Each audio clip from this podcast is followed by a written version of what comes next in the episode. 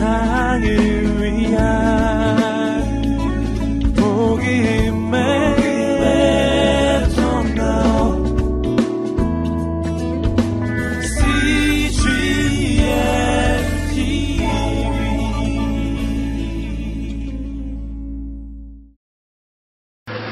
우리의 인생과 역사에 찾아오는 위기는 우리가 하나님 앞에 더 가까이 나가게 되는 계기가 됩니다. 때로는 불행처럼 보이는 사건이 하나님을 만나는 축복의 계기가 되기도 합니다. 오늘 본문에서 야이로라고 하는 한 회당장의 어린 딸이 죽어가고 있습니다. 그래서 그는 나사렛 청년 예수의 발 앞에 무릎을 꿇고 엎드려 애원하고 있습니다. 회당장이라는 신분은 유대 사회에서 높은 신분입니다. 사회적 지위가 있는 사람입니다. 존경받는 지성인이요. 이른바 귀족이라고 할 수 있는 사람입니다.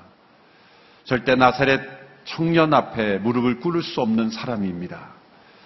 그러나 12살 된 그의 어린 딸이 죽어가고 있을 때 그는 사람의 병을 고칠 수 있다고 하는 그러한 능력을 나타내 보인 나사렛 예수 그리스도 앞에 그는 무릎을 꿇고 애원했습니다. 불행처럼 보이는 사건이 그가 살아계신 예수 그리스도 앞에 무릎을 꿇고 나올 수 있는 계기가 되었다는 것입니다.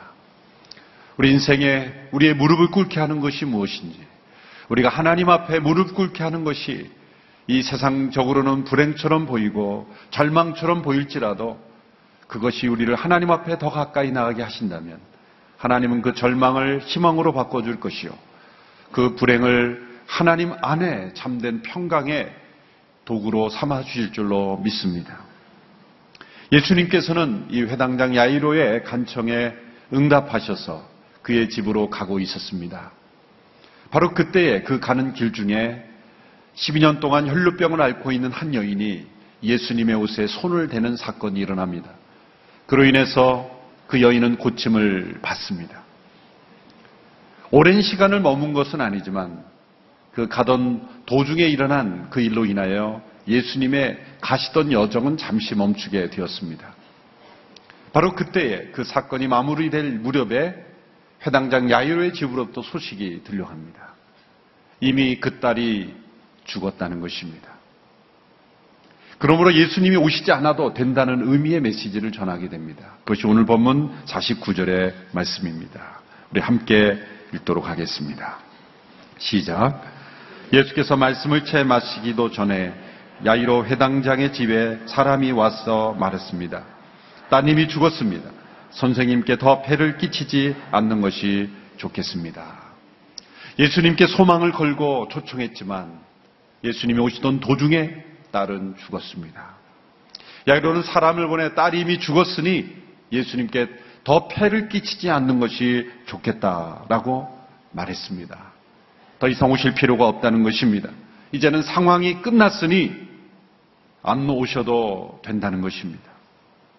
겉으로 볼 때 이 회당장 야이로의 말은 예의를 갖춘 말 그대로 폐를 끼치지 않으려는 마음처럼 보입니다.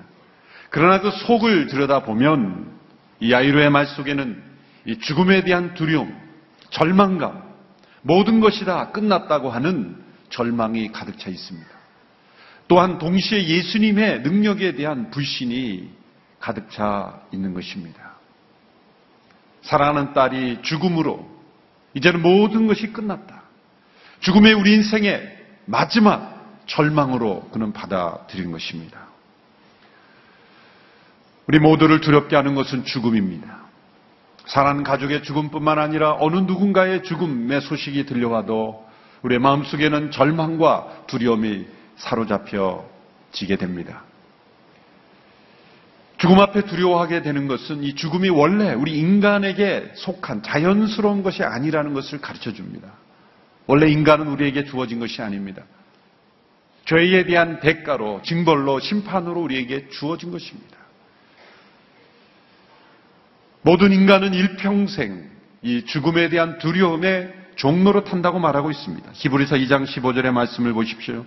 또한 죽음이 두려워 평생 노예로 매여 사는 사람들을 풀어주시기 위함입니다. 우리 인생의 모습을 여기 이렇게 기록합니다.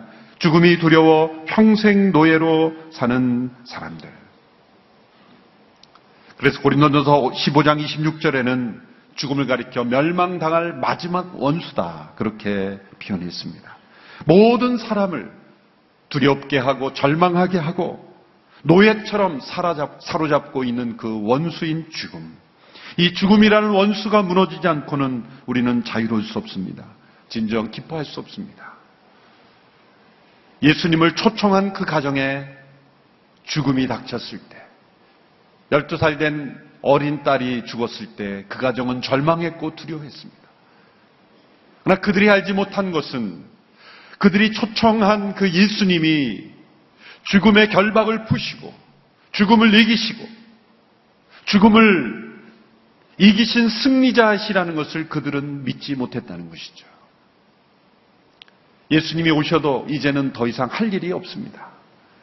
생명의 기운이 조금이라도 남아 있었더라면 기적을 일으키시는 예수님의 능력으로 예수님이 회복시킬 수 있었겠지만 이제 상황은 끝났습니다.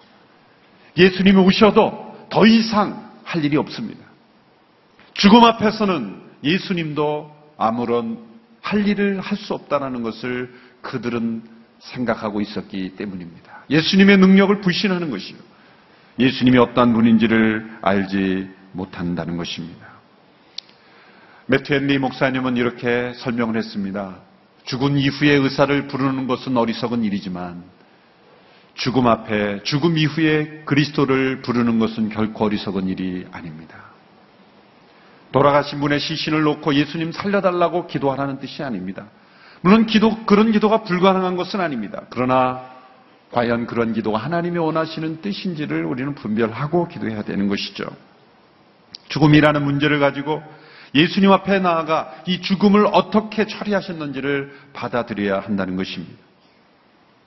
이 두려움과 불신에 빠져 있는 야이로의 가정에 주님이 찾아가셔서 예수님은 그들에게 네 마디의 말씀을 통해 그들을 위로하시고 그들에게 부활의 승리를 선물해 주십니다. 첫째는 50절의 말씀에 나타나 있습니다. 오늘 보면 8장 50절의 말씀을 함께 읽겠습니다. 시작. 이 말을 듣고 예수께서 그에게 말씀하셨습니다. 두려워하지 마라. 믿기만 하면 아이가 나을 것이다. 두려워하지 마라. 믿기만 하면 아이가 나을 것이다. 예수님은 그 야이로의 마음 속에 있는 두려움을 보셨습니다. 일평생 노예처럼 죽음에 매여 있는 그 야이로의 마음 속에 있는 두려움을 보셨습니다. 절망을 보셨습니다. 우리의 마음 속에 있는 모든 두려움의 근원은 죽음에 대한 두려움이요 절망인 것입니다. 그러나 예수님 말씀하십니다. 두려워하지 마라. 결코 그리스도 안에서 죽음은 두려워해야 될 대상이 아니다. 절망의 이유가 되지 못한다. 무엇을 믿으라는 것입니까? 예수님께서 죽음 앞에서 행하실 일을 믿으라는 것이죠. 예수님께서 십자가를 통해 죽음을 어떻게 이기셨는지를 믿으라는 것입니다. 디모데후서 1장 10절의 말씀을 함께 보십시오.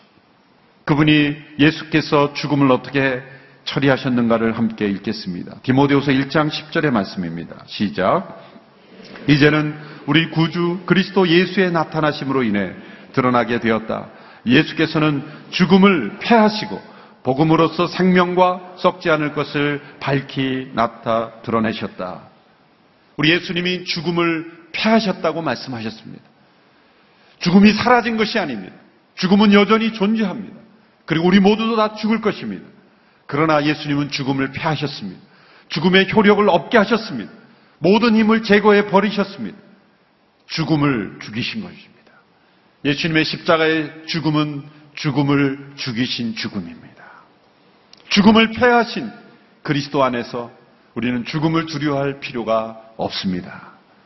요한계시록 1장 17절 후반부에서 18절의 말씀에 살아계신 주님이 또 이렇게 말씀하십니다. 우리 함께 두려워하지 마라부터 함께 읽겠습니다. 시작. 두려워하지 마라. 나는 처음이요 마지막이다. 나는 살아있는 자다. 나는 죽었었으나 보라 나는 영원토록 살아있는 자니 나는 죽음과 음부의 열쇠를 가지고 있다. 두려워하지 마라. 나는 처음과 마지막 알파와 오메가요. 나는 죽었었으나 다시 살아 지금도 영원토록 살아있는 자니 나는 죽음과 음부의 열쇠를 가지고 있다. 죽었다가 다시 살아나신 주님은 지금도 살아 계셔서 영원토록 죽음과 음부의 열쇠를 가지고 계신다는 거예요. 죽음의 열쇠를 가지고 계십니다. 죽음을 깨뜨리시고 죽음의 힘을 무력화시키시고 죽음을 죽이시고 이제 죽음의 열쇠를 가지고 계신 그분이 바로 예수 그리스도이시기에 두려워하지 마라. 예수님을 믿는 가장 중요한 가장 근본적인 믿음의 내용은 무엇입니까? 예수님이 죽음을 이기셨기에 죽음과 음부의 열쇠를 가지고 계시기에 우리는 더 이상 죽음을 두려워할 필요가 없다는 것입니다. 부활절을 맞이하며 우리 모두의 마음속에 언젠가 차가울 찾아올 죽음이지만 죽음에 대한 두려움이 사라지고 부활하신 주님을 온전히 믿는 우리 모두가 되기를 축원합니다. 그럼 우리는 이렇게 외칠 수 있습니다. 사망아, 너의 쏘는 것이 어디 있느냐? 사망아, 너의 권세가 어디 있느냐? 사망 권세를 깨뜨리시고 죽음의 열쇠를 가지신 그분이 우리의 주님이시기에 우리는 두려워하지 필요가 없습니다. 과연 우리의 믿음 속에는 죽음을 두려워하지 않는 믿음이 있는가? 이 부활절을 함께 보내며 우리의 마음속에 참된 믿음으로 승리하는 우리 모두가 되기를 축원합니다. 주님께서 야이로에게 두 번째로 하신 말씀입니다. 오늘 보면 51절과 52절의 말씀 함께 읽겠습니다. 시작. 예수께서는 야이로의 집에 이르러 베드로와 요한과 야고보와 아이의 부모 외에는 아무도 들어오지 못하게 하셨습니다. 사람들은 모두 그 아이에 대해 애도하며 크게 울고 있었습니다. 예수께서 말씀하셨습니다. 울지 말라. 이 아이는 죽은 것이 아니라 자고 있다. 두 번째 주신 말씀은 울지 말라. 이 아이는 죽은 것이 아니라 자고 있다. 이 아이의 죽음을 인해 모두가 다 슬피 울고 있는 그때에 예수님은 울지 말라. 이 아이는 죽은 것이 아니라 자고 있다고 말씀하셨습니다. 예수님이 지금 비현실적인 말씀을 하시는 것이 아닙니다. 이 아이의 호흡이 끊어졌다는 것을 모르고 하신 말씀이 아닙니다. 모든 것을 다 하셨습니다. 죽음의 실제를 알고 계셨습니다. 그러나 예수님은 이렇게 해석하셨습니다. 이 아이는 죽은 것이 아니라 자고 있는 것이다. 주변 사람들은 비웃었습니다. 그러나 예수님이 왜 자고 있다고 말씀하셨을까요?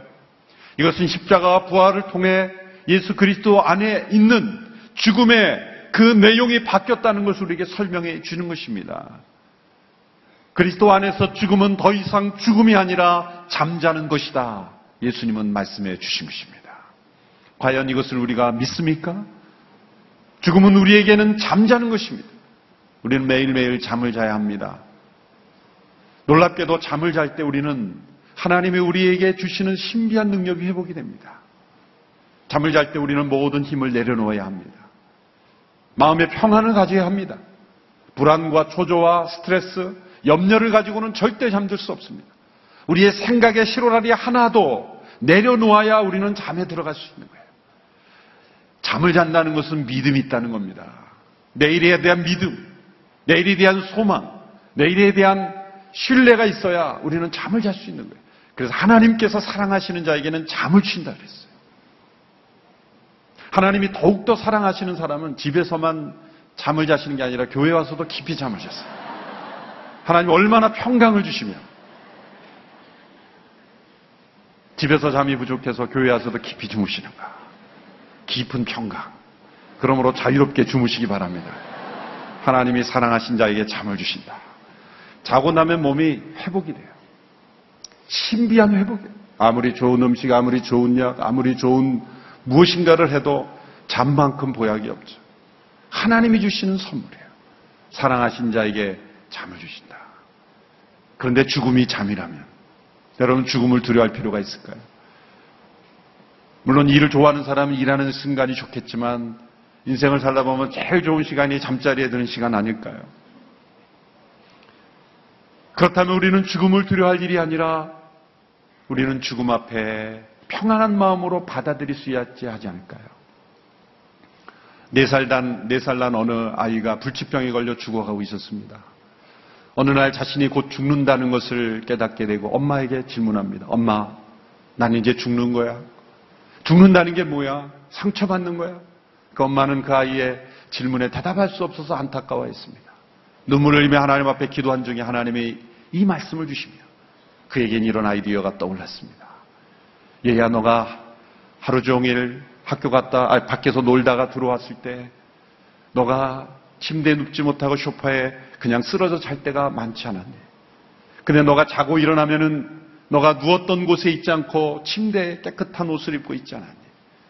아빠가 너를 안아서 엄마가 너를 씻겼어. 더러운 옷을 벗기고 깨끗한 침대에 깨끗한 옷을 입고 너를 눕히기 때문이야. 너는 무슨 일이 일어난지 알지 못하지만 바로 엄마 아빠가 너를 위해 너의 몸을 옮겨줬기 때문이야. 죽음이란 바로 그런 것이란다. 너는 이곳에서 잠들지만 우리 하나님 아버지께서 너를 안아서 너를 하늘나라의 침대에 눕혀 주실 거야. 그래. 그 아이는 그 엄마의 말을 믿고 일주일 후에 하나님에 있는 아버지께서 마련하신 침대에 눕혀졌습니다. 어느 가정에 오는 어머니가 마지막 돌아가시기 직전에 가족들과 다 인사하고 있었습니다.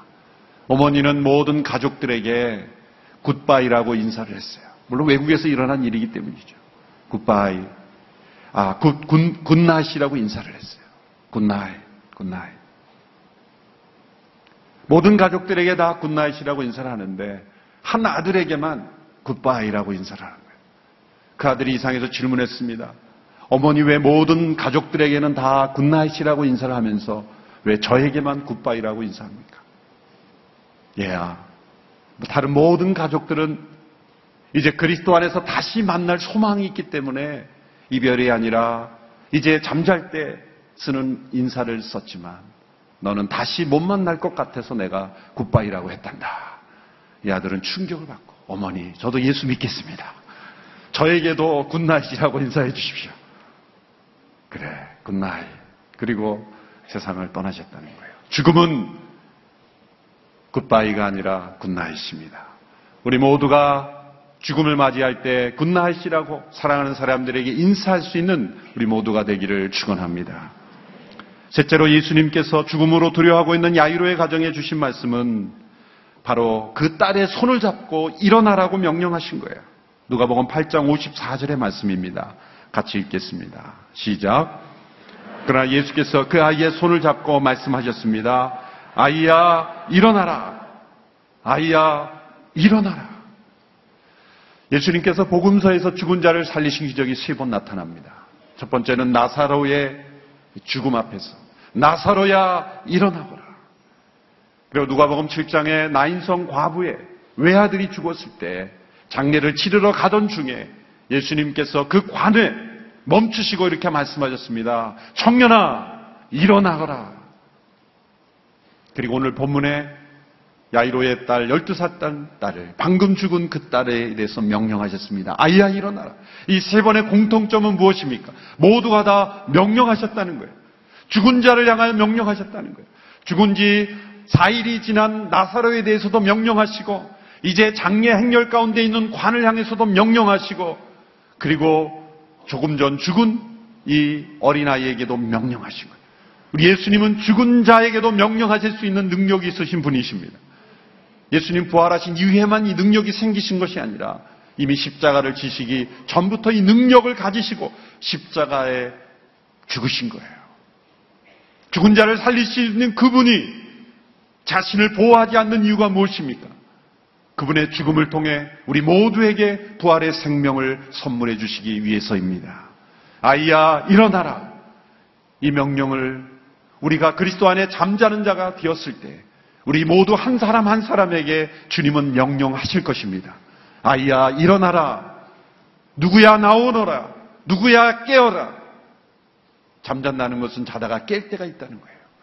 이제 일어나라는 명령에 우리 모두가 죽은 자 가운데서 다시 일어나게 될 줄로 믿습니다. 마지막 네 번째 예수님의 말씀은 위트 있는 말씀이요. 아주 우리에게 중요한 말씀입니다. 그것은 그 아이에게 먹을 것을 주라는 말씀입니다. 오늘 본문 55절의 말씀입니다. 우리 같이 함께 했습니다. 시작. 그때 아이의 영이 돌아와 아이가 곧 일어났습니다. 그러자 예수께서 아이에게 먹을 것을 갖다 주라고 말씀하셨습니다. 다시 살아난 이 아이에게 먹을 것을 가져다 주라는 것은 다시 현실 속으로 데리고 들어오는 것입니다. 다시 소생케 되는 놀라운 기적이 있었지만 그것은 어떤 호황된 상상 속의 일이 아니라 현실 속에 일어난 일이요. 그 아이는 먹을 것을 먹어야 살 수 있는 현실이라는 겁니다. 다시 살아났으면 먹지 않고도 살 수 있는 몸으로 만들어 주셨으면 얼마나 좋았을까요? 죽은 자 가운데 다시 살아나는 그런 능력을 보여줬으면 우리 모두가 먹지 않고 살 수 있는 인생을 살 수 만들어 주시면 얼마나 좋을까요? 그러나 먹어야 살 수 있는 존재. 그것이 우리의 현실입니다. 부활의 소망을 믿는 것은 우리 현실을 떠나는 게 아닙니다. 매일매일 일하고 먹고 노력해야만 살 수 있는 인생을 버리는 것이 부활의 신앙이 아닙니다. 언젠가 우리가 죽은 자 가운데 다시 살아날 수 있다는 부활의 소망을 갖는 것은 우리 매일매일의 현실을 외면하는 것이 아닙니다. 부활에 대한 소망은 더욱더 우리의 현실에 충실하도록 만드는 신앙인 것입니다. 다시 살아날 소망이 있게 난 어떻게 살아도 되고 아무렇게나 죽어도 된다는 뜻이 아니죠. 우리의 생명을 고귀하게 여기고 우리의 생명을 가치 있게 사는 인생이 바로 참된 부활의 소망이라는 것이죠. 아이야 일어나라. 이 말씀을 통해 한 어린 딸을 소생시켰습니다. 물론 그 딸은 다시 죽었습니다. 이것은 소생입니다. 그러나 이 소생은 장차 우리에게 임할 그리스도 안에 잠자는 자에게 임할 영원한 생명의 부활을 우리에게 미리 보여주신 것입니다. 우리에게 이 예수님의 말씀을 통하여 죽음에 대한 두려움이 떠나가게 되기를 축원합니다. 다시 그리스도와 함께 깨어 영원한 생명으로 살아날 소망으로 회복되는 귀한 이 아침이 되기를 주님의 이름으로 축원합니다. 아이야 일어나라 우리 모두가 듣게 낼 이 음성을 사모하며 살아가는 우리 모두가 되기를 주님의 이름으로 축원합니다. 기도하겠습니다. 죽음의 두려움 속에 사로잡혀 있는 가정에 찾아가셔서 아이야 일어나라 말씀하심으로 새로운 생명의 능력을 공급해 주신 주님을 찬양합니다. 오늘 이 나라 민족에 아이야 일어나라 말씀하신 주님의 임재하심이 임하여 주시옵소서. 부활의 능력으로 역사하여 주시옵시고 죽음에 대한 두려움과 절망이 떠나가고 소망과 희망과 부활에 대한 소망으로 믿음으로 회복되는 귀한 부활절 되게 하여 주옵소서. 예수님의 이름으로 기도합나이다. 아멘.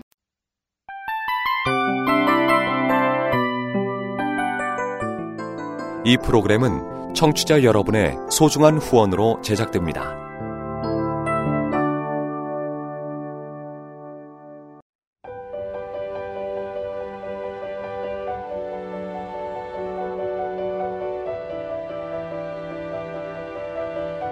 세상에는 수많은 교회들이 있지만 더 깊이 있는 말씀 강해를 찾기 위해 크기로만 교회를 선정하지 않습니다. 보다 좋은 영적 콘텐츠를 더 많이 나누기 위해 방송비를 받지 않습니다. 1년 365일 복음만 전하고 싶어서 우리는 광고를 하지 않습니다. 온누리의 복음을 땅끝까지 CGN TV와 함께 땅끝 성교사가 되주세요